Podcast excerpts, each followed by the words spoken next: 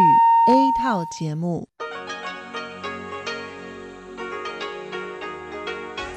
ที่นี่สถานีวิทยุเรดิโอไต้หวันอินเตอร์เนชันแนล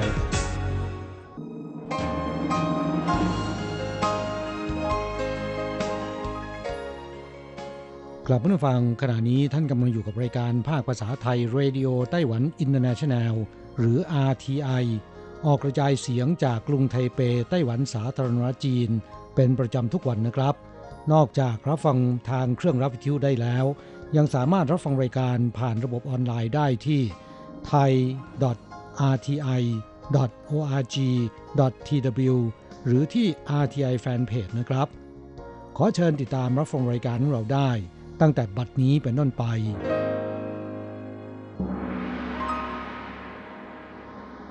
สวัสดีครับผู้ฟังที่รักและคิดถึงทุกท่าน กระผมอโศกศรีจันทร์พร้อมกับคุณอัญชันกลับมาพบกับผู้ฟังอีกเช่นเคยนะครับ ในช่วงของสโมสรผู้ฟัง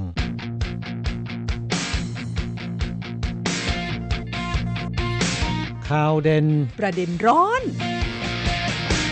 ครับสัปดาห์ที่ผ่านมานี้ทั่วไต้หวันชุ่มฉ่ำนะครับ ฝนตกหนักถึงหนักมากในหลายเขตพื้นที่นะฮะค่ะหยินหลินถึงกับน้ำท่วมหนัก และที่ไถหนานเนี่ยต้นไม้โค่นทับคนขี่มอเตอร์ไซค์จนตายนะครับโอ้โห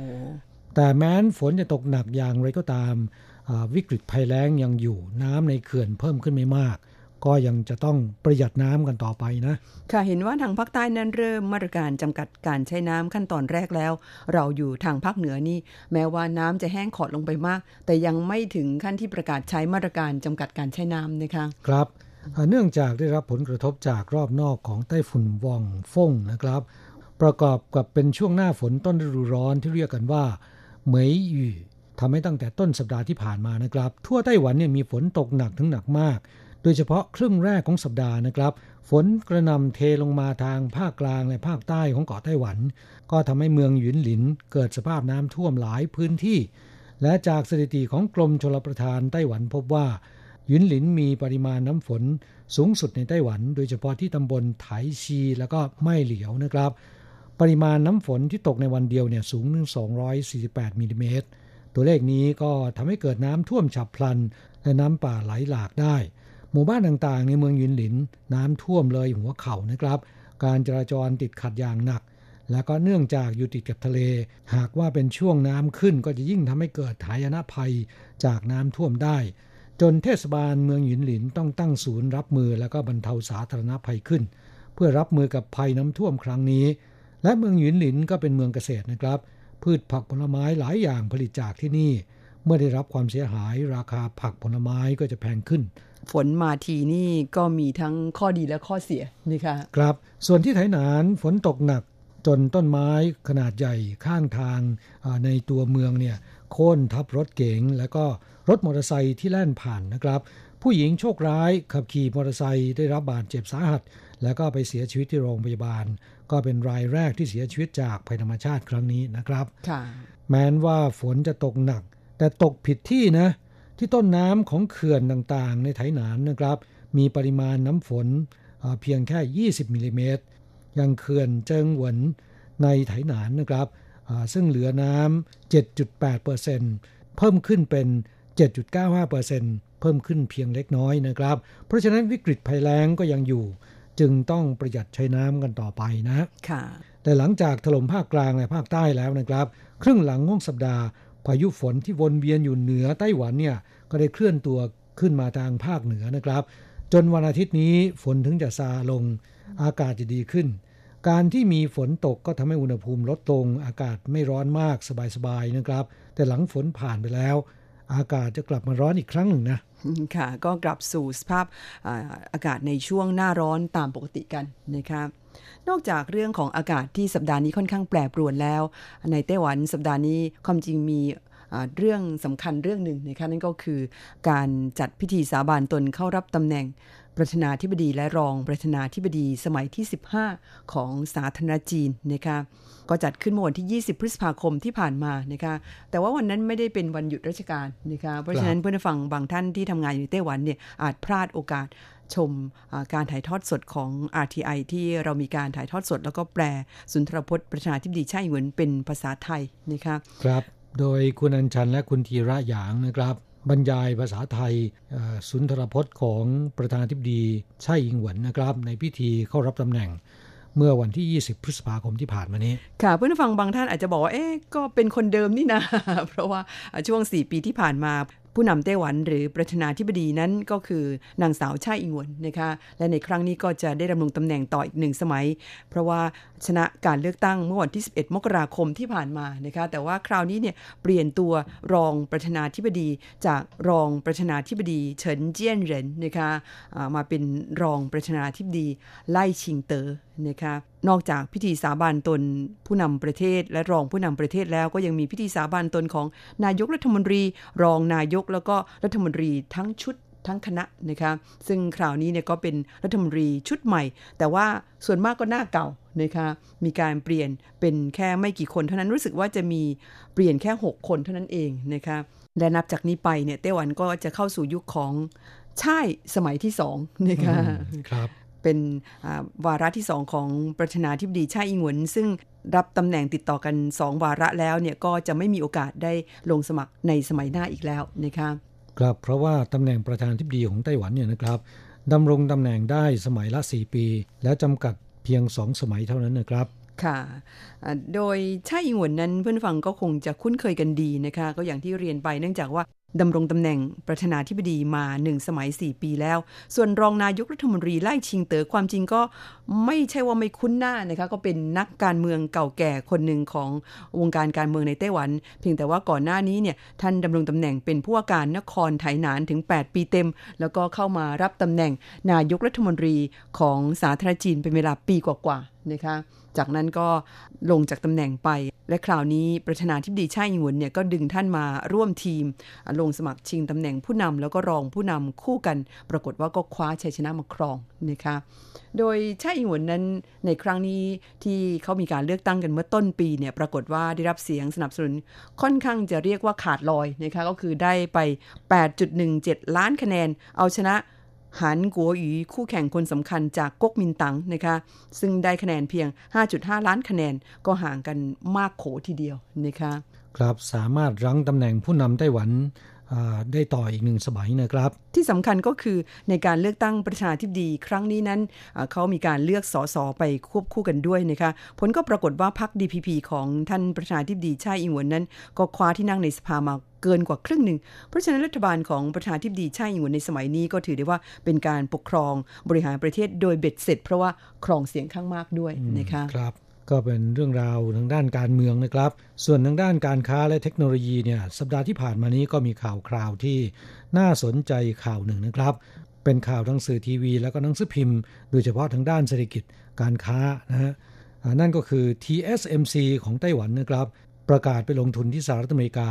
กลายเป็นตัวแปรใหม่ในสงครามการค้าระหว่างสหรัฐอเมริกาและจีนนะครับ เมื่อวันที่ 15 พฤษภาคมที่ผ่านมานี้ บริษัทไต้หวันเซมิคอนดักเตอร์แมนูแฟคเจอริงจำกัดนะครับ หรือที่เรียกย่อๆว่า TSMC ภาษาจีนเรียกย่อๆว่า台積電 นะครับค่ะก็เป็นผู้ผลิตเวเฟอร์ซิลิคอนหรือชิปอิเล็กทรอนิกส์สัญชาติไต้หวัน รายใหญ่ที่สุดในโลก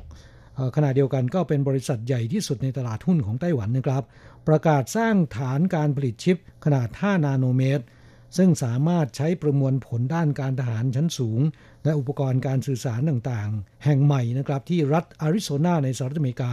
ด้วยวงเงินลงทุน 1.2 หมื่นล้านดอลลาร์สหรัฐ ก็ถือเป็นวงเงินลงทุนจากต่างชาติก้อนใหญ่ที่สุดเท่าที่สหรัฐอเมริกาเคยรับมานะฮะและคาดว่าจะช่วยสร้างงานได้มากกว่า 1,600ตำแหน่ง เพราะว่าเป็นระบบอัตโนมัติหมดใช้คนไม่ค่อยมากนะฮะ ขณะเดียวกันก็เป็นชัยชนะครั้งใหม่ของประธานาธิบดีโดนัลด์ทรัมป์ของสหรัฐอเมริกาที่กำลังหาทางตัดจีนออกจากห่วงโซ่อุปทานสินค้าไฮเทคของโลกนะครับด้วยการบีบให้ TSMC เนี่ยต้องไปลงทุนในสหรัฐอเมริกา และในวันเดียวกันก็ได้ประกาศห้ามบริษัทที่ใช้เทคนิค และเครื่องจักรของสหรัฐอเมริกาแม้นเพียงเล็กน้อยก็ตามนะครับ ห้ามขายชิปให้แก่จีนแผ่นใหญ่ เพื่อตัดกำลังการพัฒนาเทคโนโลยีของจีนให้เชื่องช้าลง โดยเฉพาะมาตรฐาน 5G ของหัวเว่ยที่นำหน้าสหรัฐอเมริกาไปแล้วนะครับ TSMC เนี่ยก็เป็นซัพพลายเออร์รายใหญ่ ให้กับบริษัทอเมริกันหลายเจ้านะครับ เช่นว่า Apple Inc. แล้วก็ Qualcomm Inc. รวมไปถึงยักษ์ใหญ่โทรคมนาคมจีนอย่างหัวเว่ยเทคโนโลยี ซึ่งถูกสหรัฐอเมริกาขึ้นบัญชีดำคว่ำบาตรด้านการค้า โดยการที่ TSMC เนี่ยเข้าไปตั้งฐานการผลิตในสหรัฐอเมริกา ก็จะช่วยให้วอชิงตันสามารถจำกัดการส่งออกชิปของ TSMC ไปยังหัวเว่ยได้มากยิ่งขึ้นกว่าเดิมนะครับค่ะนักวิเคราะห์ในไต้หวันประเมินกันว่า มาตรการกีดกันของสหรัฐอเมริกาดังกล่าวเนี่ยนอกจากจะกีดกันหัวเว่ยได้อย่างมีประสิทธิภาพแล้วนะครับ แต่ก็จะทำให้ยอดขายที่ TSMC มีต่อหัวเว่ยตกลง 15%และจะส่งผลต่อการวางเครือข่าย 5G ของหัวเว่ยด้วย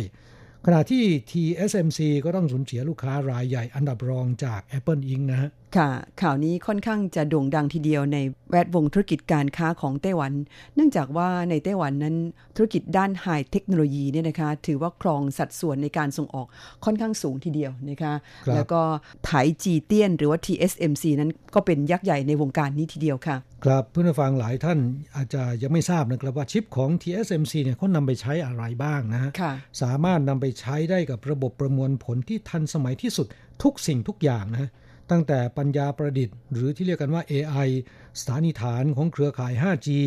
เรื่อยไปจนถึงเครื่องบินขับไล่ F-35 ของสหรัฐอเมริกานะครับ ก็ต้องใช้ชิปของ TSMC นี่แหละ และ Apple Inc. ก็เป็นลูกค้ารายใหญ่ที่นำเอาชิปของ TSMC ไปใช้กับ iPhone หลายรุ่น โดยเฉพาะรุ่นใหม่ ๆ นะครับค่ะ TSMC เนี่ยมีโรงงานผลิตทั้งที่จีนแผ่นดินใหญ่แล้วก็ที่สหรัฐอเมริกาอยู่แล้ว แต่เป็นโรงงานที่ใช้เทคโนโลยีเก่ากว่านะครับ ส่วนชิปขนาด 5 นาโน ซึ่งเป็นเทคโนโลยีล้ำหน้าที่สุดในโลกในปัจจุบัน ผลิตเฉพาะในไต้หวันเท่านั้นนะครับ โดยฐานผลิตใหญ่อยู่ที่อุทยานวิทยาศาสตร์ซินจู และขณะนี้ TSMC นะครับกำลังก่อสร้างโรงงานผลิตชิปขนาด 3 นาโนที่ไทหนาน และมีกำหนดเริ่มการผลิตได้ในปี 2022 และวางแผนก่อสร้างโรงงานผลิตชิปขนาด 2 นาโนในเร็วๆนี้นะครับ ค่ะ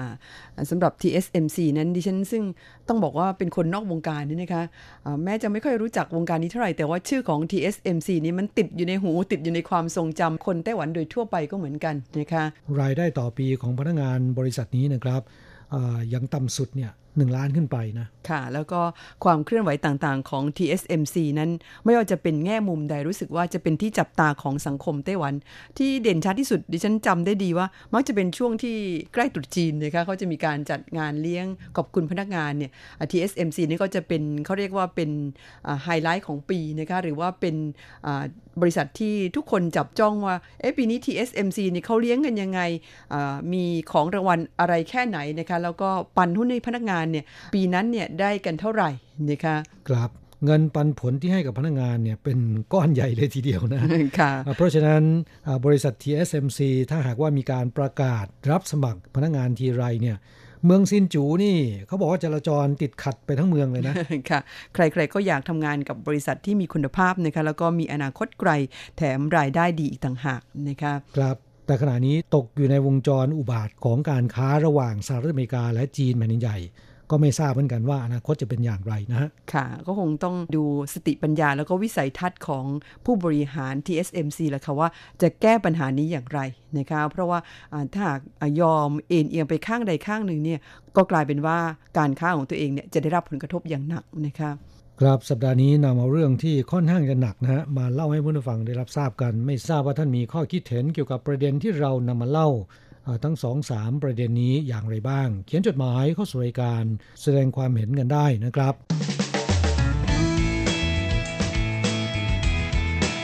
คลายความทุกข์ปันความสุข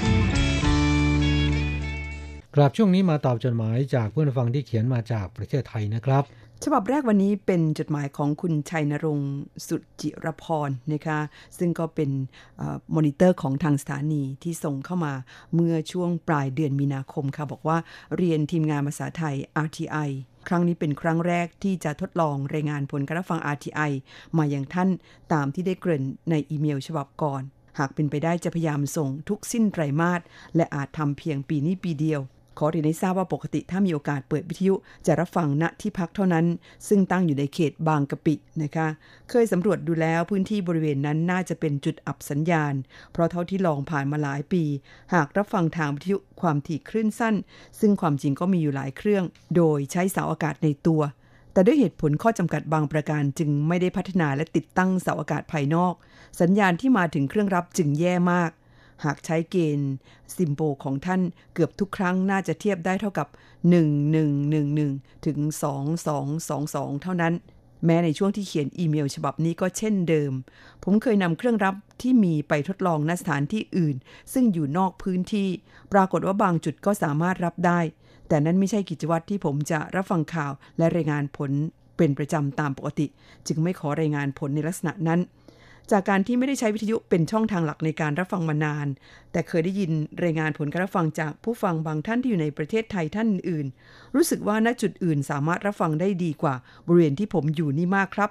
อาจเป็นเพราะทำเลที่รับฟังรวมทั้งระบบเสาอากาศที่แต่ละท่านพัฒนาหรือหามาใช้ดีกว่าก็เป็นได้ คุณชัยนรงค์บอกว่าปัญหาในการรับฟังผ่านทางคลื่นวิทยุ จึงน่าจะขึ้นอยู่กับ 5 ปัจจัยหลักคือ 1. ประสิทธิภาพของเครื่องรับวิทยุ 2. ทำเลที่รับฟัง 3. ระบบเสาอากาศและสายนำสัญญาณ และวิธีการปรับจูนเครื่องรับของทางผู้ฟัง แต่ข้อดีก็คือไม่ขึ้นอยู่กับจำนวนผู้ฟังที่กระจายอยู่ทั่วโลก ซึ่งบางท่านคงได้ข้อมูลแบบเดิมที่เป็นประโยชน์ ก็เป็นประจำพออยู่แล้วดังนั้นจึงขออนุญาตส่งรายงานและเน้นที่เป็นผลการรับฟังแบบเรียลไทม์ผ่านทางอินเทอร์เน็ต โดยอ้างอิงจาก URL ของโฮมเพจไต้หวัน แต่ละช่วงเวลาแทน ซึ่งถ้าสังเกตจะพบว่าหากต้องการรับฟังเสียงภาษาไทยในขณะนี้ จะมีลิงก์ให้บริการอยู่เพียง 2 ลิงก์ จากทั้งหมด 5 ลิงก์ ที่สัมพันธ์กับคลื่นวิทยุ และเวลาสำหรับสนับสนุนในการออกอากาศสดและออกอากาศซ้ำ โดยถือเสมือนรับฟังพร้อมกับการออกอากาศตามปกติได้ ผมมองว่าเขาวางแผนออกแบบระบบมาดีมากเลยนะ ในกรณีนี้ผมพอจะมีโอกาสรับฟังผ่านทาง URL ดังกล่าว เฉพาะบางช่วงเวลาตอนออกอากาศสดเท่านั้น ช่วงเวลาการออกอากาศซ้ำฟังเพียงบางครั้งที่พลาด หากมีเหตุให้พลาดทั้งสองอย่าง ก็จะเข้าไปเลือกฟังในเว็บไซต์ของ RTI ภาคภาษาไทย ซึ่งแยกประเภทเป็นหมวดหมู่ไว้แล้วนะคะแต่ผมว่าที่ RTI ทำในลักษณะนี้เนี่ยเป็นกลยุทธ์ทางออกที่ดีของผู้ฟังวิทยุคลื่นสั้นโดยเฉพาะนะ มันมองคล้ายกับระบบ backup ไกลๆ สำหรับผมแล้วตอนที่รายงานจะเน้นเกี่ยวความเสถียรและคุณภาพของระบบอินเทอร์เน็ตในช่วงเวลานั้นๆ ที่มาจากต้นทางในไต้หวัน ผ่านตลอดเส้นทางที่มี traffic ไม่แน่นอน จนถึงบริเวณเครื่องผม ซึ่งจะเป็นผู้รับณจุดปลายทาง ประเด็นที่จะเป็นปัญหาสำหรับการรายงานแบบนี้ก็คือ หากบังเอิญมีผู้เข้ามาฟังแบบเรียลไทม์เป็นจำนวนมาก ในแต่ละช่วงเวลาเกินกว่าความสามารถของระบบประมวลผล และ bandwidth ที่ระบบจะรับไว้ หรือบางครั้งอาจจะเกิด dead link โดยบังเอิญ ก็จะเกิดการหน่วงและหยุดชะงักของเสียง หรือว่าให้บริการผู้ฟังบางท่านไม่ได้ ซึ่งข้อมูลนี้สามารถสะท้อนคุณภาพการรับส่งสัญญาณทางอินเทอร์เน็ต ตลอดเส้นทางที่มาถึงผู้รับฟังแต่ละราย ในแต่ละช่วงเวลาได้ คล้ายกับการรายงานของระบบคลื่นวิทยุเท่าที่มีข้อมูล เข้าใจว่าเครือข่ายอินเทอร์เน็ตในไต้หวันโดยรวม น่าจะมีคุณภาพดีกว่าเมืองไทย แต่ถ้าท่านมีการเปลี่ยนแปลงหรือยกเลิก URL แล้วผมไม่ทราบ ผมก็จะไม่สามารถรายงานผลการฟังได้คุณชนรงค์บอกว่าช่วงนี้ในเมืองไทยมีแต่ข่าวที่เกี่ยวกับเรื่องโควิด -19 เป็นส่วนใหญ่ วิถีชีวิตของผมก็เปลี่ยนไปบ้าง โดยปรับตัวไปตามสถานการณ์เท่าที่ทำได้ ส่วนอีเมลฉบับหน้าคงไม่ยืดยาวเช่นนี้อีก ขอขอบคุณที่ส่งเอกสารที่น่าสนใจ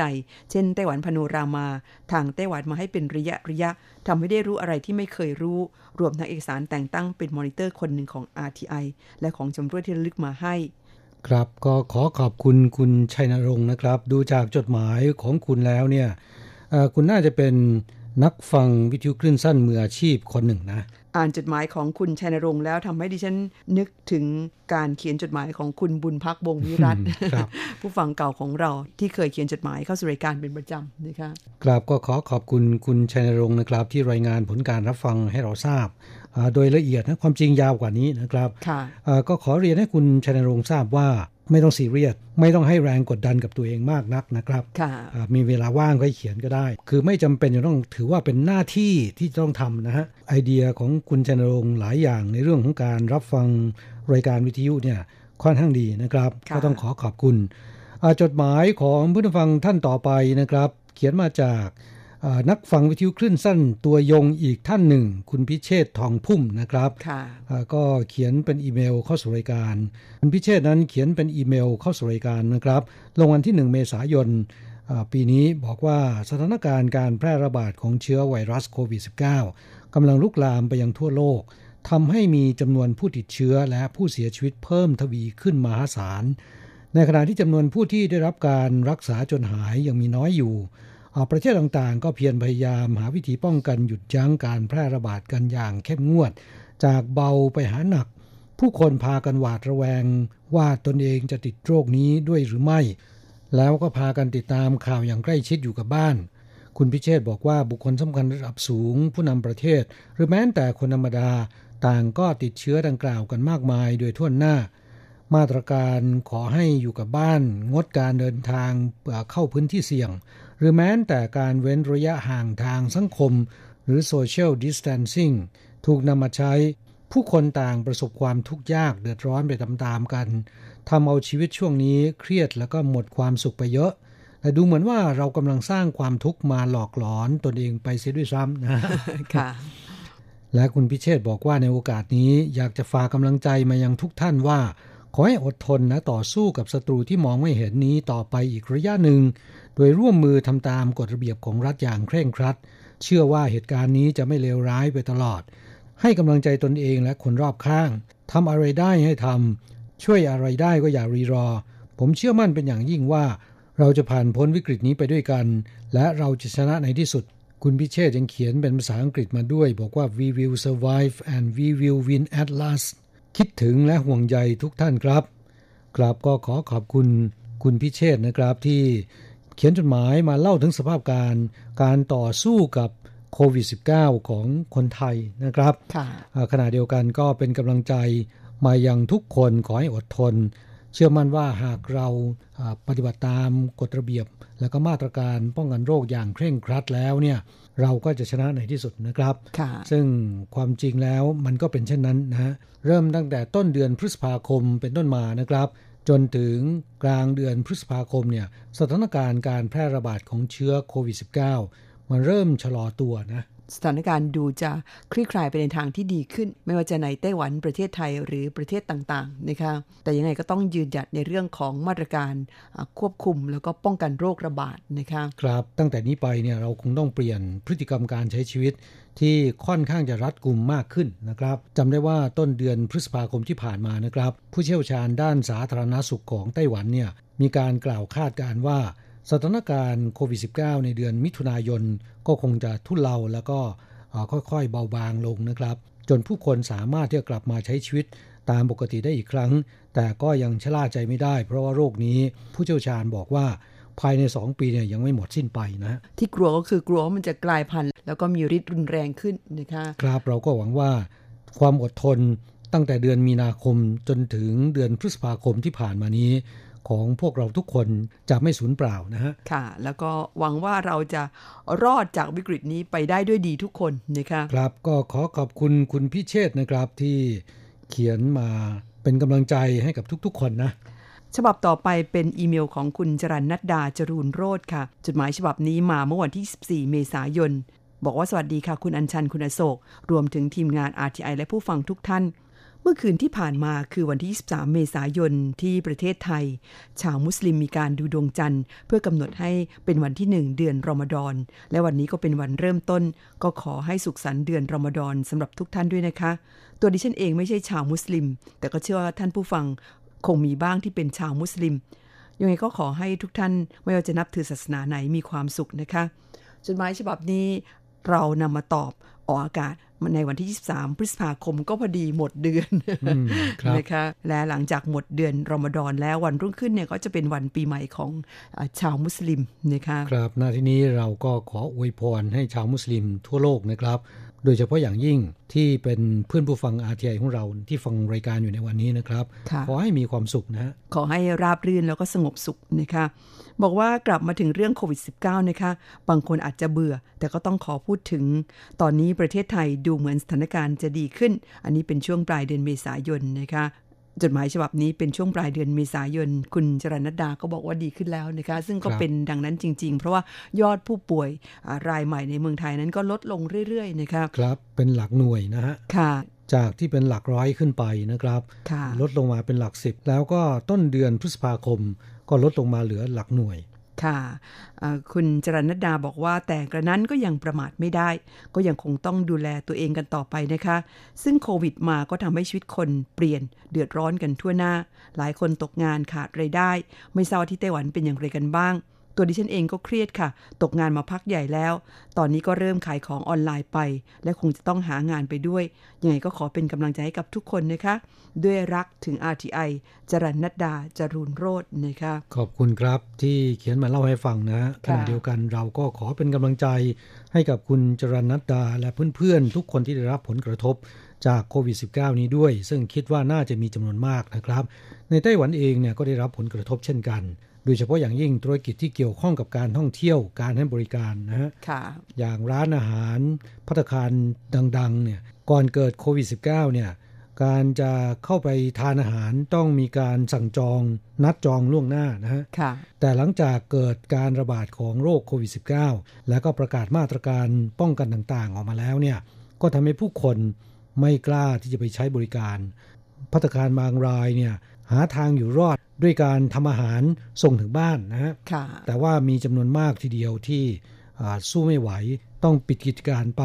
ทั้งๆทที่ร้านอาหารเหล่านี้ มีชื่อเสียงโด่งดัง แล้วก็ทำอาหารได้ดีนะนอกจากร้านอาหารแล้วบรรดาโรงแรมนะคะผู้ให้บริการด้านที่พักอย่างเช่นห้องเช่านะคะหรือว่าแม้แต่ผู้ให้บริการด้านการท่องเที่ยว อย่างเช่น บริษัททัวร์หรือบริษัทนำเที่ยว บริษัท รับบริการในการซื้อตั๋วเครื่องบินทั้งหลายแหล่เนี่ย ตอนนี้พับไปตามๆกันนะคะครับ อย่างไรก็ตามในไต้หวันนั้นถ้าเทียบกับประเทศอื่นแล้วนะครับยังถือว่าดีนะฮะสภาพการเนี่ยไม่ถึงกับแย่นัก เนื่องจากในช่วงสถานการณ์โควิด -19 กำลังระบาดเนี่ยในไต้หวันไม่มีการปิดเมืองไม่มีการล็อกดาวน์นะฮะประชาชนยังคงใช้ชีวิตตามปกติ โรงเรียนเปิดเรียนตามปกติ โรงงานบริษัท เปิดทำงานตามปกติแม้นมีบางส่วนอาจจะ work from home ก็ตามนะครับ ค่ะ ซึ่งในจุดนี้ก็ยังถือว่าไต้หวันทำได้ดีกว่าประเทศอื่น แล้วก็โชคดีกว่าประเทศอื่นนะคะยังไงก็ขอให้กำลังใจกับทุกท่านที่รับผลกระทบจากโควิด -19 กัน เรากำลังจะผ่านพ้นไปแล้วนะคะยังไงขอให้อดทนกัน ช่วงนี้เวลาของเราหมดลงซะแล้วค่ะ ครับ เราทั้งสองคงต้องกล่าวคำอำลากับเพื่อนผู้ฟังไปชั่วคราวนะครับ เราจะกลับมาพบกันใหม่ที่เก่าเวลาเดิมในสัปดาห์หน้าสำหรับวันนี้ สวัสดีครับ สวัสดีค่ะ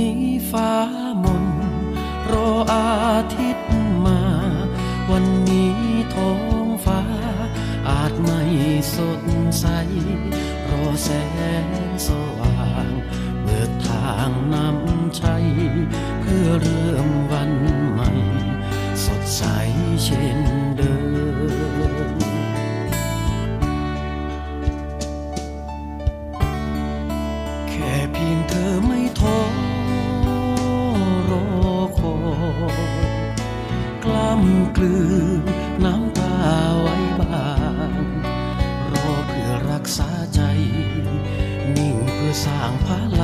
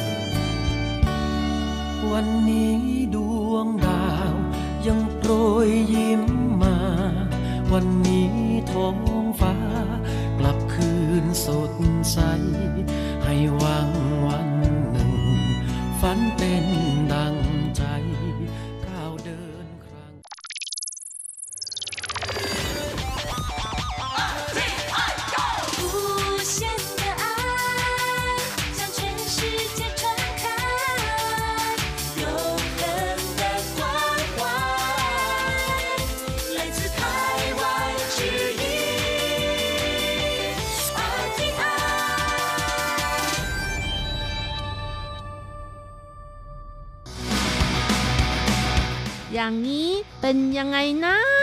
อ๋อ อย่างนี้เหรอ ค่ายทหารทิ้งเถาตั้งอยู่ที่แหลมปีเถาปรับปรุงเป็นแหล่งท่องเที่ยว ทาสีสดใส เปิดอย่างเป็นทางการ 1 พฤษภาคม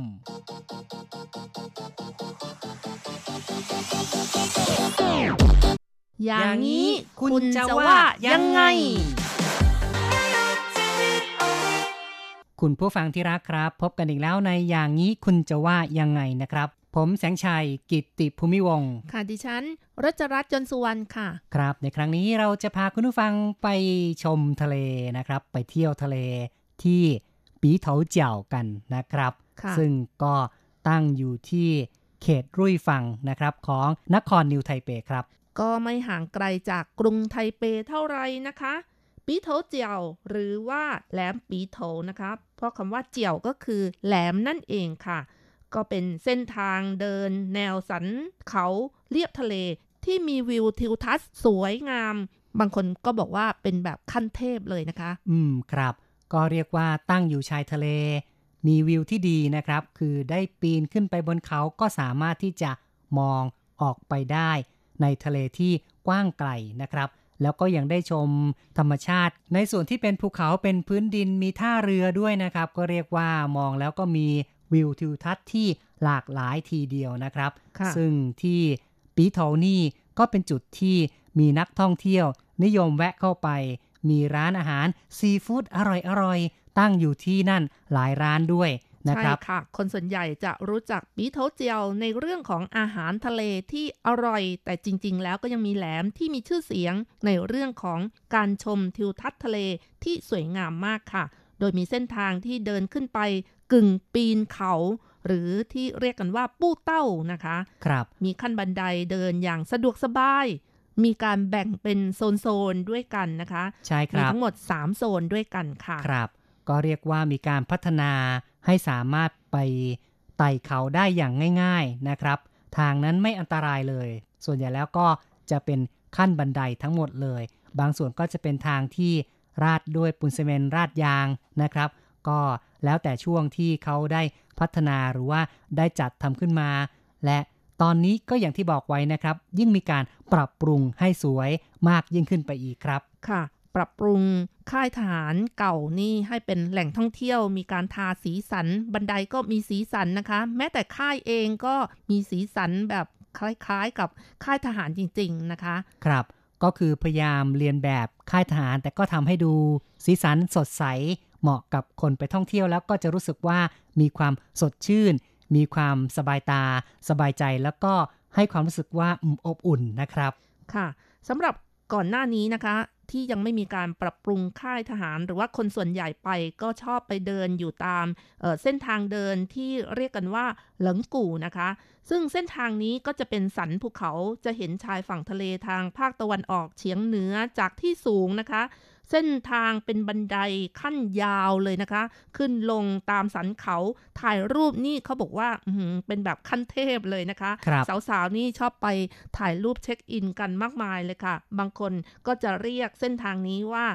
กำแพงเมืองจีนฉบับย่อนะคะ ครับก็เป็นทางที่ไต่ขึ้นไปคล้ายๆกับว่า อยู่บนสันเขาเรียนแบบเหมือนกับในกำแพงเมืองจีนในประเทศจีนนั้นนะครับ แต่ก็ ไม่ได้เป็นทางที่ยาวมากเกินไปนะครับ เรียกว่าเป็นทางเอ่อระยะสั้นๆ หน่อยก็เลยเรียกว่าเป็นกำแพงเมืองจีนขนาดย่อมนะครับ ค่ะ เส้นทางไม่ค่อยเอ่ออะไรนะคะเวลาเดินเนี่ยสะดวกมากนะคะ และการเดินทางนะคะจริงๆแล้วก็สามารถ ขับรถไปก็ได้นะคะ มีที่จอดรถแต่ว่าอืมถ้าไปเสาร์อาทิตย์นี่หรือว่าวันหยุดราชการนะคะ ก็ต้องวัดดวงเอาค่ะ เพราะว่าสถานที่จอดรถนี้ค่อนข้างมีจำกัดนะคะจำกัดนะครับ ก็คือขับรถไปก็สะดวกดีนะครับ เพราะว่าไม่ต้องไปรอรถเมล์หรือว่าไปรอรถไฟกันนะครับ คือขับรถเนี่ยก็ไปถึงจุดหมายปลายทางรวดเดียวเลย แต่ก็อย่างที่บอกไว้ ถ้าไปในวันเสาร์อาทิตย์เนี่ยก็ จะหาที่จอดรถค่อนข้างจะยากหน่อยนะครับ ถ้าเดินทางแบบชนิดที่ว่านั่งรถไฟไปนะคะ ก็จากไทเปค่ะ ไปลงที่สถานีรุ่ยฟังค่ะ ซึ่งมีทั้งรถด่วนหรือว่ารถ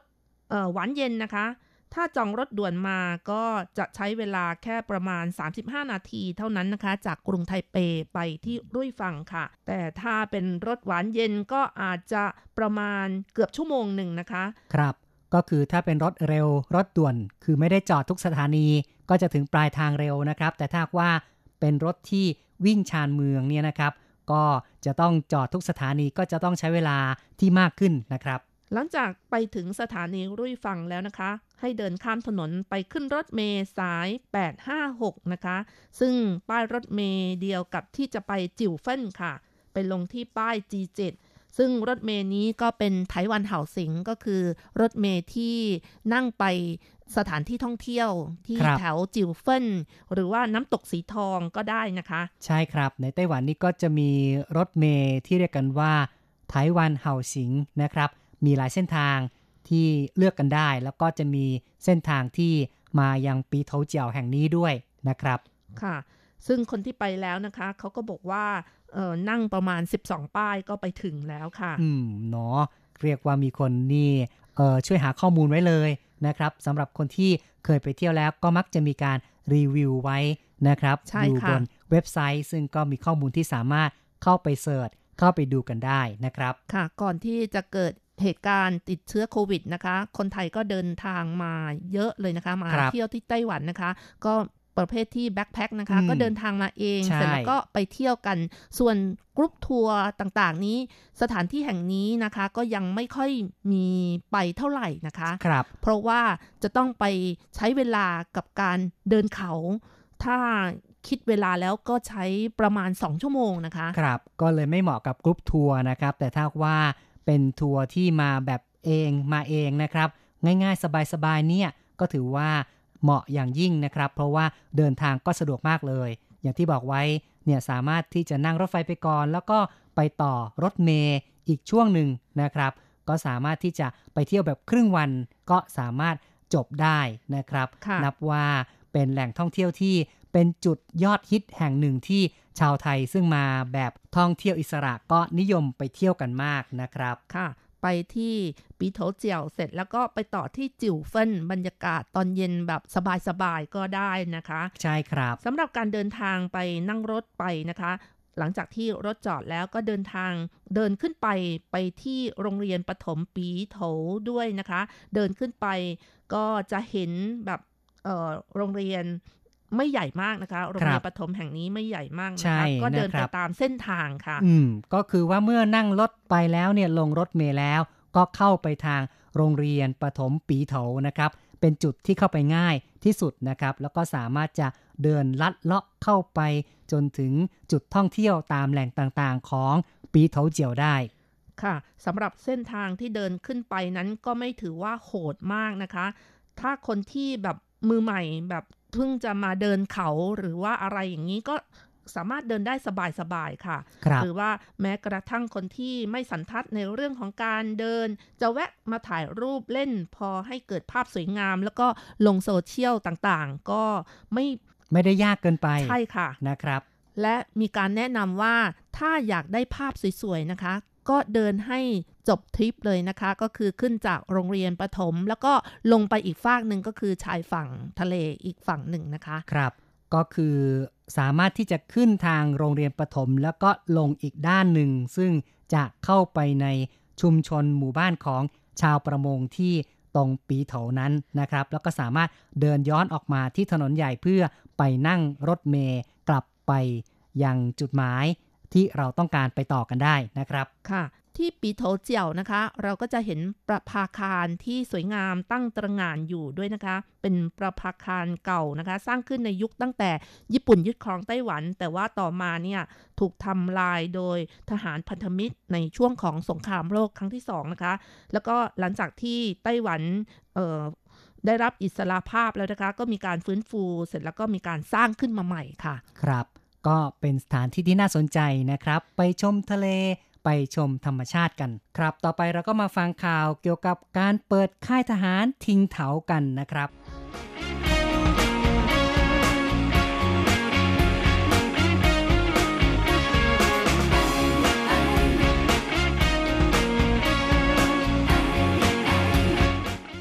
ค่ายทหารทิ้งเถาตั้งอยู่ที่แหลมปีเถาปรับปรุงเป็นแหล่งท่องเที่ยว ทาสีสดใส เปิดอย่างเป็นทางการ 1 พฤษภาคม ค่ายทหารทิ้งเถาแปลว่า ฟังเสียงคลื่น ตั้งอยู่ที่ปีเถาเจียว หรือแหลมปีเถา เดิมเป็นที่ตั้งของค่ายทหารเรือ ทำหน้าที่คุ้มกันทางทะเล หลังทหารเลิกใช้งาน ได้ปล่อยลกร้างไว้เกือบ 20 ปี ปัจจุบันพื้นที่นี้อยู่ในการดูแลของกรมการท่องเที่ยว กระทรวงคมนาคม ได้ปรับปรุงใหม่โดยรักษาสภาพเดิมของค่ายทหาร แต่ทาสีใหม่เลือกใช้สีดำ สีเขียว สีน้ำตาล สีเทา ซึ่งเป็นสีของลายอำพรางทางทหาร แต่ยังเพิ่มสีชมพูเข้าไปด้วย ทั้งหมดใช้โทนสีที่มีความสดใส เปิดทดลองให้ชมตั้งแต่พฤศจิกายนปีที่แล้ว โดยเปิดเฉพาะวันจันทร์และวันพุธ ขณะนี้เปิดอย่างเป็นทางการตั้งแต่ 1 พฤษภาคมที่ผ่านมา ร้านจำหน่ายเครื่องดื่มและอาหารที่นี่มีรายการอาหารที่สดใส เช่น เครื่องดื่มหลากสีสัน สอดคล้องกับตัวสิ่งปลูกสร้าง ที่ทาสีสดใส และบันไดไต่เขาที่ระบายสีสลับกัน ราวกับสายรุง้ง แหลมปีโถาเป็นจุดท่องเที่ยวที่น่าสนใจ อยู่ทางฝั่งตะวันออกเฉียงเหนือของไต้หวัน ทางเข้าที่สะดวก เริ่มจากโรงเรียน ประถม ปีโถาเดินเข้าไปประมาณ 30 นาทีก็จะถึงค่ายทหารทิงเถาระหว่างทาง มีทิวทัศน์ทะเลสวยงาม เห็นสภาพดินหินที่ถูกน้ำทะเลกัดเซาะ เป็นรูปร่างต่างๆ นับเป็นทางเดินที่ให้ความเพลิดเพลินเจริญใจ เป็นสถานที่เหมาะสำหรับการไปท่องเที่ยว ใช้ชีวิตแบบ slow life ชมวิว ดื่มด่ำบรรยากาศทางทะเล ในช่วงนี้ยังมีความเสี่ยงการระบาดของโควิด -19 สำนักงานบริหารเพิ่มความเข้มงวด รักษาระยะห่างทางสังคม จัดเตรียมแอลกอฮอล์และให้พนักงานสวมหน้ากากอนามัย สวมถุงมือ ร่วมกันป้องกันโรคติดต่อ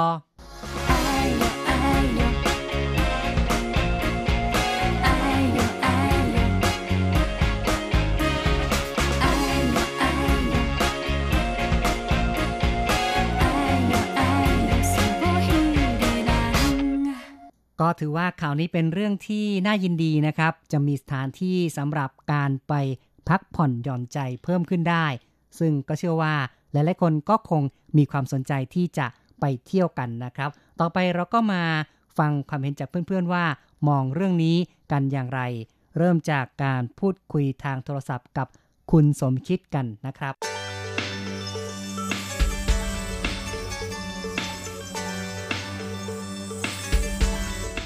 เคยไปเที่ยวที่ปีเถาเจียวไหมรู้จักแหลมปีเถาไหมครับ เคยค่ะ เคยเหรอครับ โอ้ รู้สึกอย่างไรบ้างครับ ชอบหรือไม่ชอบอย่างไรครับ ชอบค่ะ สวยครับดี สวยดีเนาะนะครับค่ะแล้วก็ไปยังไงเอ่ยครับอ๋อ ตอนนั้นไปกันเองค่ะ นั่งรถไป นั่งรถไฟไปลงจีหลงอืมแล้วก็นั่งรถเมล์ต่อ นะครับ ก็ไปง่ายดีเนาะนะครับ ค่ะ ครับ ได้เห็นอะไรบ้างครับ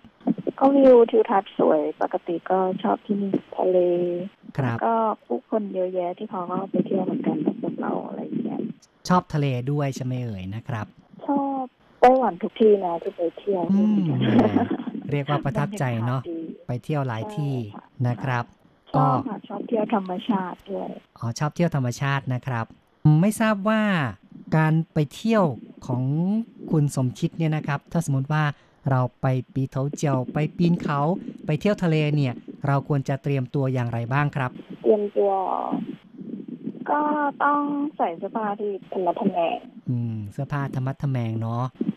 นะครับแล้วก็ต้องเตรียมร่างกายให้พร้อม และที่สำคัญที่ขาดไม่ได้เลยคือน้ำแล้วก็ร่มด้วยอืมแว่นกันแดดหมวกอะไรอย่างเงี้ยใช่นะครับ ที่บอกว่าเอ่ออุปกรณ์กันร่มกันฝนนี่ก็สำคัญ เพราะว่าที่จีหลงนี่ส่วนใหญ่ก็จะมีฝนตกค่อนข้างบ่อย ประสบการณ์ของคุณสมคิดที่ท่องเที่ยวในไต้หวันเนี่ยรู้สึกว่าที่ไหนน่าประทับใจที่สุดครับ ชอบทุกที่อะค่ะอืมไปบ่อยนี่ที่ไหนบ้างครับสองวันก็จะไปแถวไทเปเนี่ยค่ะ อยู่ในแถวไทเปมากกว่าไไกลๆใช่ค่ะ ก็ขอบคุณที่เล่าประสบการณ์นะครับอ๋อไม่เป็นไรค่ะยินดีค่ะ ครับครับสวัสดีครับ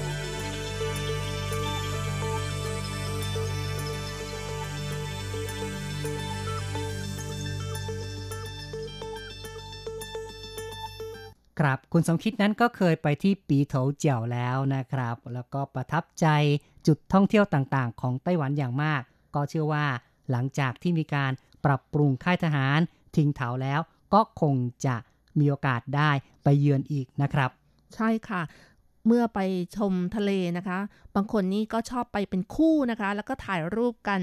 บางคนที่แบบอกหักก็ชอบไปทะเลเหมือนกันนะครับ ได้ฟังเสียงคลื่นรู้สึกว่ามันได้รักษาใจอย่างหนึ่งด้วยนะคะ ก็คือทำให้จิตใจเนี่ยมันเหมือนกับว่าเอาความทุกข์ระทมต่างๆเนี่ยปล่อยทิ้งไปกับอืมทะเลนะคะ ครับอืมใช่เลยเนาะก็สามารถที่จะไปผ่อนคลายนะครับ เหมือนกับว่า จะให้ทะเลนั้นช่วยปลอบใจให้นะครับเธอเห็นท้องฟ้านั้นไหม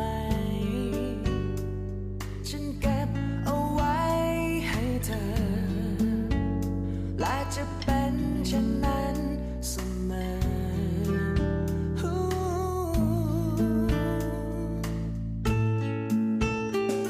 ถนนสาย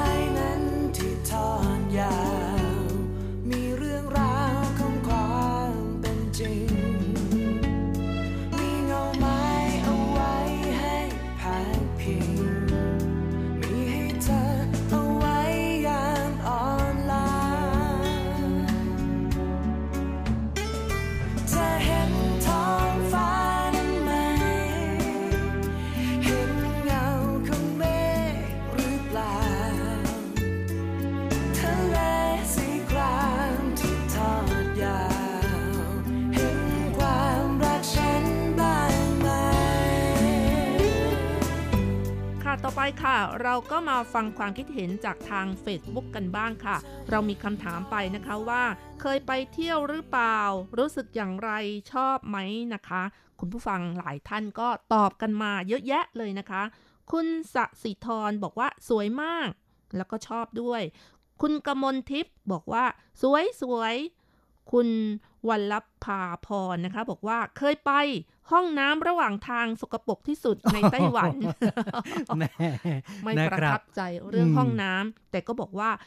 วิวสวยมากอากาศดีอ๋อมเนาะนะครับ ก็ยังดีนะคะใช่ที่ไม่ผิดหวังในเรื่องของวิวนะคะ อืมครับ ก็คงได้เห็นสิ่งที่สบายใจมากกว่า สิ่งที่ทำให้รู้สึกว่าอึดอัดนะครับอืม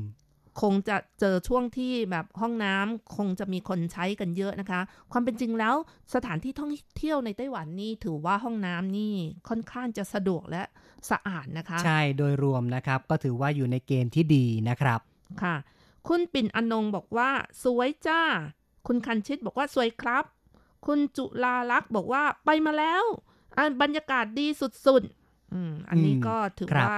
ประทับใจประใช่ไหทัมบคะใจชอบกันทั้งนั้นเลยนะครับค่ะ บางคนเดินขึ้นไปนะคะ ไปถึงที่โรงเรียน ที่นั่นก็ยังมีจุดชมวิวมองทะเลไปแบบชนิดไกลๆนะคะ ก็มีการตั้งป้ายไว้ว่า ถ้าเดินเรือแบบชนิดที่ตรงไปเลยนะคะ จากที่โรงเรียนนะคะ มองไปทะเลแบบสุดหูสุดตา ตรงๆไป ที่นั่นก็คือเม็กซิโกครับไม่ทราบว่าคุณผู้ฟังนี่เคยไปบ้างไหม ครับ ก็คือว่าจุดจากโรงเรียนประถมปีเถาตรงนี้นะครับ ถ้าลากเส้นตรงข้าม มหาสมุทรแปซิฟิกนะครับ อีกด้านหนึ่งก็จะไปเจอเม็กซิโกที่อยู่ทางใต้ของอเมริกาเลยครับ ก็ถือว่าเป็นเส้นรุ้งในระดับเดียวกันนะครับ แต่อีกอย่างหนึ่งนะครับ ตรงจุดที่อยู่บนภูเขานะครับ ถ้าปีนขึ้นไปบนภูเขาของปีเถาเจียว ในจุดที่มุมมองสูงๆ แล้วก็เล็งไปให้ถูกทิศทางเนี่ย จะเห็นเกาะเผิงหูนะครับ แต่ว่าจะต้องใช้กล้องส่องทางไกล ช่วยขยายในวันที่อากาศสดใสนะครับ ท้องฟ้าไม่มีเมฆเนี่ยเขาก็บอกกันว่าสามารถที่จะใช้กล้องส่องไปเห็นเกาะเผิงหูของไต้หวันได้นะครับ โอ้อันนี้ต้องใช้ความสามารถพิเศษแล้วก็ต้องอาศัยเอ่อจังหวะสภาพอากาศที่ดีด้วยใช่นะคะครับค่ะ แม้แต่คนไต้หวันเองนะคะ ก็ชอบไปเที่ยวที่นี่นะคะ ปีโถเจียว ซึ่งถ้าแปลเป็นภาษาไทย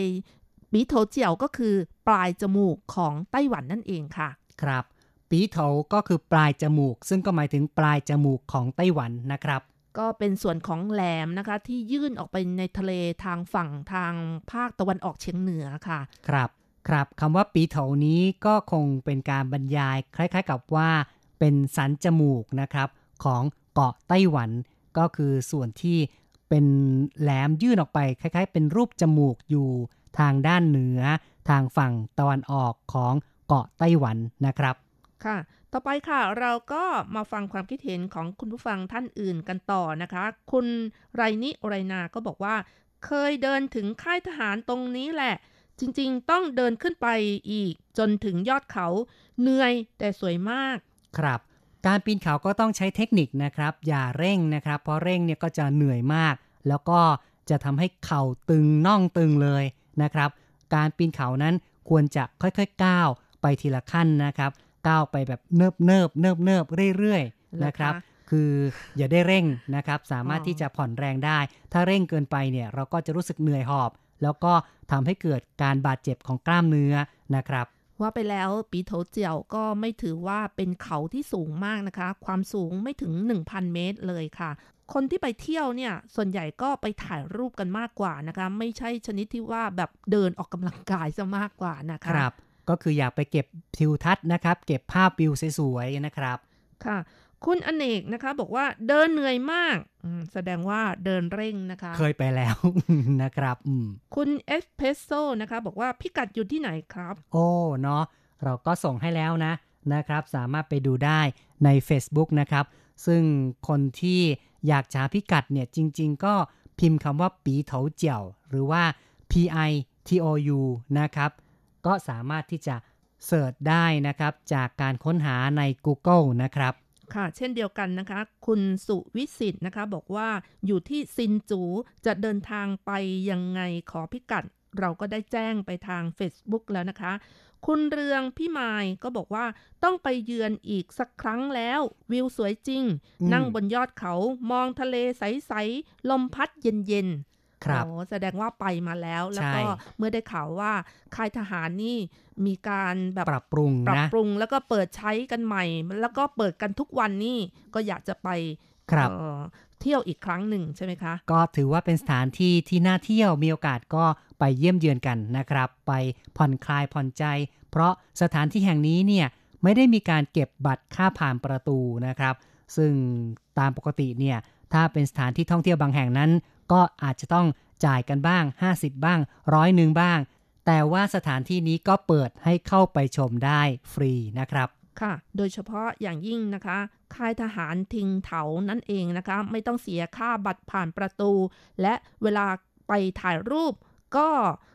ไม่ต้องเสียตังค์นะคะ แล้วก็ยังมีร้านเครื่องดื่ม เปิดบริการให้ด้วยนะคะ เราเข้าไปนั่งในสถานที่นั้นได้ แต่ว่าที่นั่งมีจำกัดนะคะ ไม่ต้องสั่งอาหาร หรือว่าสั่งเครื่องดื่มก็นั่งได้นะคะ อาหารที่ขายก็เป็นแบบอาหารเบาๆ เครื่องดื่มก็มีหลายสีสัน สอดคล้องกับตัวสิ่งปลูกสร้างที่สดใสและบันไดที่ไต่เขา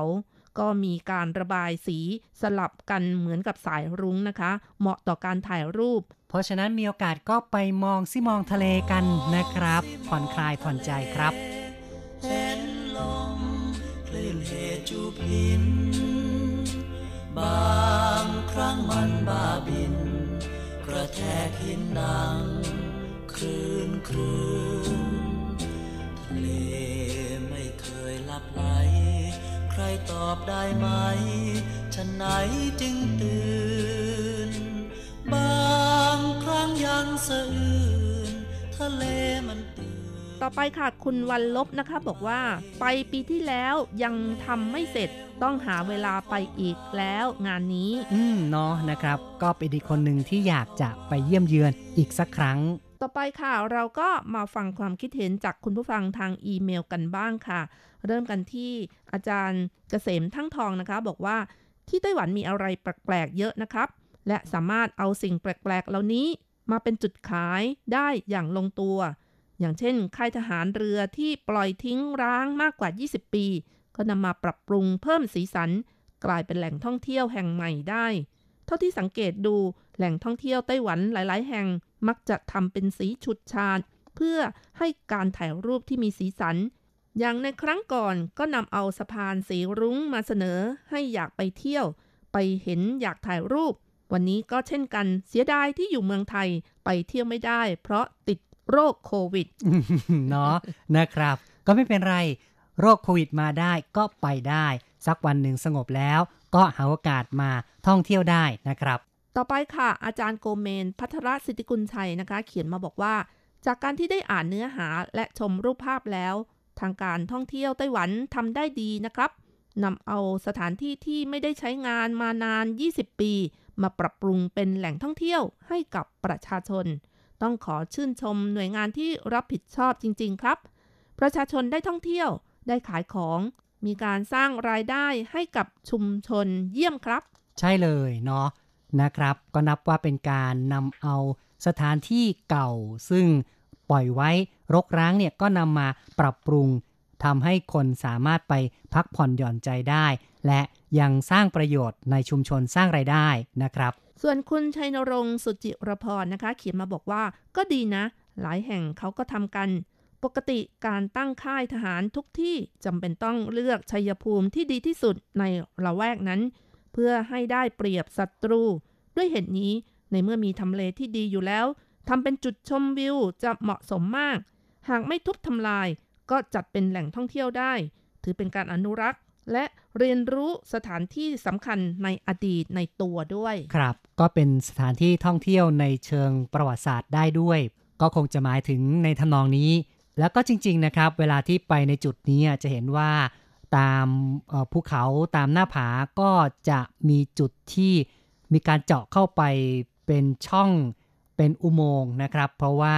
จะเป็นจุดที่สามารถเข้าไปกำบังตัว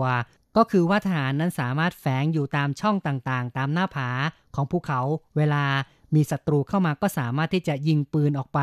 ต่อสู้ได้นะครับ จะเห็นเป็นช่องหลาย ๆ ที่ทีเดียวในบริเวณที่ปีโถเจียวนี้นะครับ ค่ะ คุณชัยนรงค์ยังบอกอีกว่า ถ้าบริหารจัดการดีๆ สามารถสร้างงานและช่วยหารายได้ให้รัฐได้อีกมาก เช่น ปรับปรุงเป็นแหล่งตกปลา หรือว่ากิจกรรมทางน้ำอื่นๆ ดัดแปลงเป็นที่พักตากอากาศ ตามแต่เทศกาลทำเป็นแคมปิ้ง ให้มาร่วมจำลองกิจกรรมทางทหารก็ยังได้ทำนองเรียนรู้การเอาตัวรอดในป่า ลาดตะเวนสำรวจ ไต่เชือก กระโดดหอสูง สนามบีบีกัน พายเรือพายักฝึกดำน้ำเป็นต้น โอ้โหเนาะเรียกว่ามีอืมเอ่อไอความเดียคิดที่บันเจิดทีเดียวนะครับเนี่ยเรียกว่าเหมือนกับว่าเคยมีประสบการณ์ในการพัฒนาแหล่งท่องเที่ยวเลยนะครับเนี่ยค่ะก็ถือว่าเป็นความคิดที่เยี่ยมยอดนะครับข่าวว่าไปแล้วนะคะ บริเวณปีโถเจียวเอ่อชายฝั่งทะเลที่นั่นนะคะ ก็เป็นแหล่งที่ดำน้ำหรือว่าเป็นที่ฝึกเอ่อ ดำน้ำกันเยอะแยะเลยค่ะ ใช่ครับ แล้วก็อย่างที่บอกไว้การตกปลานี่ก็เป็นกีฬาโอ้โหที่ชาวไต้หวันก็ชอบนะครับ ไปนั่งตกปลาเอ่อชายฝั่งทะเลครับเป็นกิจกรรมที่คนก็ชอบ แต่ว่าคนที่ธรรมะธรรมโมหน่อยคงบอกว่าแหมสงสารปลานะค่ะ แล้วก็ยังมีอีกฉบับหนึ่งนะคะ จากคุณเกรียงสิทธิ์ก็บอกว่าดีจังเลยค่ายทหารในกทมที่จะย้ายไปต่างจังหวัดหลายที่น่าจะทำบ้างนะ จะได้มีที่เที่ยวใกล้ ๆ กับกทม ใช่นะครับ ก็อาจจะพิจารณากันได้นะครับ คุณผู้ฟังครับ รายการของเราในวันนี้พูดคุยกันมาพอสมควรนะครับ เห็นทีจะต้องยุติเอาไว้ แต่เพียงเท่านี้ก่อนนะครับ ผมแสงชัยกิตติภูมิวงศ์ดิฉันรัชรัตน์ยนต์สุวรรณค่ะ ก็ต้องขออำลาไปชั่วคราวก่อน อย่าลืมกลับมาพบกันใหม่ในครั้งต่อไปนะคะ สวัสดีค่ะ สวัสดีครับชีวิตได้ผ่านเลย แห่งความฝัน วันที่ผ่านมาไรจุด